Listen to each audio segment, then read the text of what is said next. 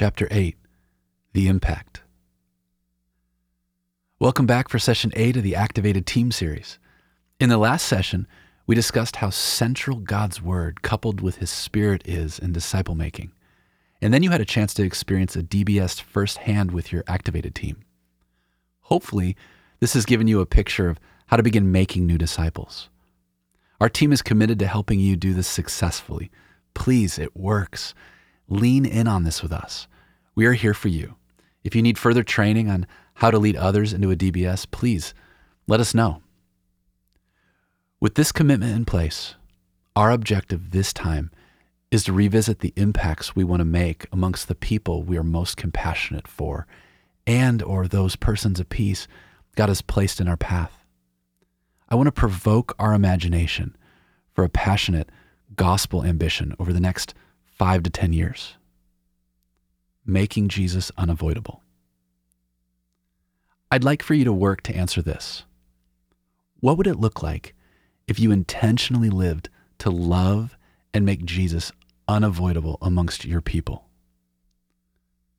This is a question about which stand you intentionally place your lit Matthew 5 14 through 16 lamp on, allowing your good deeds to shine out for all to see so that everyone will praise your Heavenly Father. To begin imagining a picture of this, we're going to work to answer five more questions along the way. The first question you likely have already answered Who are my people? These are the who of your impact statement. Revisit your notes from session one if needed. These are the kinds of people God has allowed to be placed on your heart likely because of your story. Or they may just be specific people God has allowed you to be in a relationship with. The second question is where are they? Where do I find them in my life? If this isn't obvious, maybe you need to further explore where they are because wherever they are, you get to head in that direction. The third is what do they need or want? What are their felt, emotional, physical needs? These are inroad opportunities for you to love and serve them. And the fourth question is how can I meet those needs? What are the ways I can serve and love them where they are right away, possibly with the help of others? And lastly, the fifth question what could it look like if I did this over the next five to 10 years? What would the outcome be? What is the vision realized? Your impact statement spells out your who and the what or impact you want to make. I want to give you some tools to help you discern the specific needs of your people so you can tactically begin working to make Jesus unavoidable for the glory of Christ and their joy in Him. Keep these questions in mind as we move forward. What do your who need from you? While I was in college for music, I stayed on campus in my dorm during what we called interterm. Or maybe it was winter term. I don't remember, but it, it was that period in the winter between semesters. My roommate had gone back home to California for those weeks, and my band had decided to take that time to record an album on campus. So, when I wasn't in the studio recording, I found myself alone in my dorm room. Like other college kids, our dorm room walls were lined with posters of bands and superstars but one poster didn't blend with the others. It was a poster of all the names for God in Scripture, names like Advocate, Healer, King, Savior, and Redeemer. I can remember one particular day that winter sitting on my roommate's half filled lumpy beanbag, nothing like the semi comfy chairs in my favorite coffee shop. Staring up at that poster, reading each name one by one, and soaking in the particular uniqueness and beauty of each name. To this day, this is still one of the most special times I've ever had with the Lord. I was so filled with an awareness of His goodness and glory at that moment.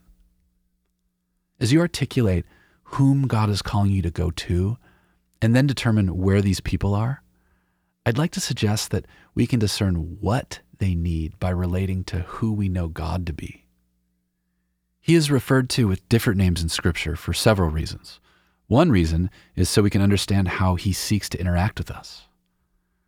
Let's take two of his names, for example, and first explore how they're different. The first name is advocate. We know from Scripture that Jesus acts as our advocate before God. Even when we sin, he says, I've paid the price. We also know that the Spirit prays for us, interceding on our behalf.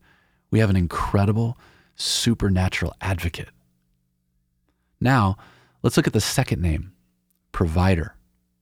The Bible tells us that all grace and good things come from the Lord. He is our provider. He gives good gifts to his children. He sustains our needs and blesses us with loving gifts. Do you see how these two names are distinctly different? One bleeds and pleads, and the other gives us things to receive. We lean on these unique characteristics of God at different times for different reasons. So, God is an incredibly diverse ministry to us based on what we need. He meets us in our specific needs. As a Christian, or little Christ, as the name means, we are followers and modelers of His way. And His way meets people in their unique needs. For example, how many times did healer Jesus heal those who needed healing? So, I want you to consider your people, those people God has given you compassion for. What name for God do they need? Do they need God the provider? God the advocate? How about God the healer? Or God the comforter? What do they need? Stop and ask the Lord, whom are they hungry for? Who do you want to show yourself to be to them? Be a student of them before the Lord. It might even be that they need to hear the specific gospel identity you possess that we discussed in session five. As you begin to hear his voice, I want you to start imagining yourself being his representative for those things. Imagine being the one who steps in and ministers directly to them as an advocate or healer or comforter or friend because they need you to presence him in their lives. God has said, Go, and you are ready and willing. The Spirit is present in you, so you get to bring God's presence and character to them in their deep, tangible needs. Lovingly meeting people where they are with what they need creates trust between you and them. Someone who desperately needs a friend will hear you talk about the great friend when you're a friend to them. Your non believing spouse who needs to experience peace from you will not likely care about your peace giving groom until you are one. Or someone who's marginalized and needs an advocate will hear about your great advocate when you advocate for them and their needs.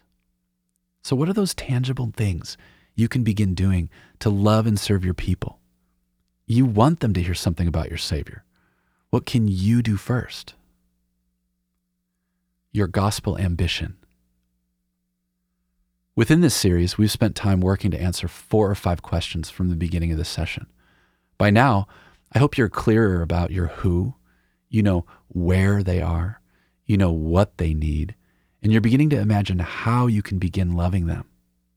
The remaining question in this session is a vision question. What would it look like if you continued to do this over the next five to 10 years? To answer this, let's take it back to a posture of dependency on the Lord. What are you dreaming for in prayer? I want to invite you to ask the Lord for a vision a love filled gospel ambition. If your life was a living sacrifice for these people, what could that mean for them? Do you have a picture of what presencing the gospel in an unavoidable way might result in? Are you seeing a whole family give their lives to Christ? Families plagued with alcoholism and heartache, finding freedom and healing in Jesus? How about your entire staff at work? Maybe you make Jesus unavoidable there and the office gets turned upside down. As a result, the backbiting stops, the people begin to assume the best in one another. Or maybe you have a gospel ambition for all the single mothers in your city. How would their lives look different if you were a living sacrifice to them? Next, spend some time writing this down in your journal. I know that's a seemingly insignificant thing, but it's an important one. You know what Zig Ziglar said if you aim at nothing, you'll hit it every time, meaning you'll hit nothing. Having a gospel ambition gives you something specific to ask God for, to desperately seek. It gives you something to pray for. When God burdened my heart for touring musicians, I spent hours each day while I was painting walls and washing carpets for work, praying for the ones I knew, asking God to reach them, and pleading with Him to allow me to help reach them and others. I spent hours in prayer. Now, I only have one last question. How badly do you want them to love Jesus? How willing are you to sacrifice for their eternal future? How committed are you to making Jesus unavoidable so new disciples of Jesus are made? I tend not to recommend movies on purpose, but I always think about the movie Schindler's List. It's a true story about Oskar Schindler, a German industrialist and member of the Nazi Party who saved the lives of some 1,200 Jews during the Holocaust by employing them in his factories.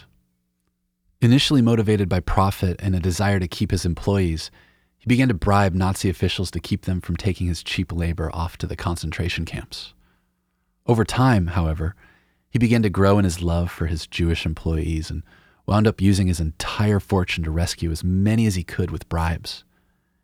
In the iconic scene at the end of the movie, after he's successfully rescued over 1,200 Jews from death, Schindler breaks down with emotion after looking at his gold lapel pin, saying, I could have gotten one more person with this, and I didn't.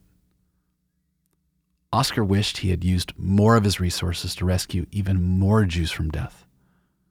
What if he had been attentive to a vision from the beginning to reach as many as possible? How many more could he have saved? How might he have spent his time and resources early on? What's your vision?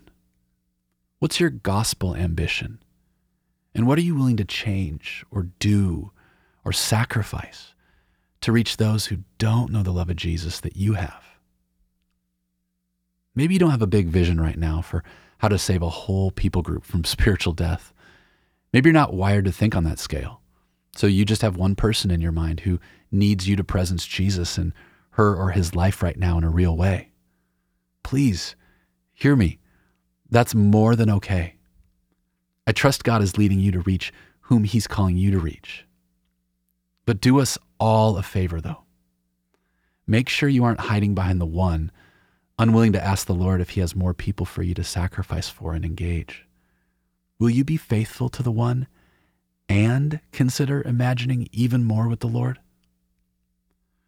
Please take time to pray and ask God what He would say about your gospel ambition. We suggest being alone with the Lord long enough without distractions to clear your head of your thoughts so you can hear from Him clearly and distinctly. Ask Him what He wants you to do. Then write what you sense He's telling you in your journal entry. And I'd suggest running with what is clear over what's big. If you're like me, you might land on a big vision and end up doing nothing about it. Start with what you believe God is inviting you to do now, today. You'll have an opportunity to share with your team in session nine what you gleaned from this time with the Lord. one last thing the five starter questions I shared at the beginning of this session are relevant for a vision of reaching a whole people group, and they're relevant for helping you be faithful with the one person before you. So may you be faithful with the one and dream with the Lord for more.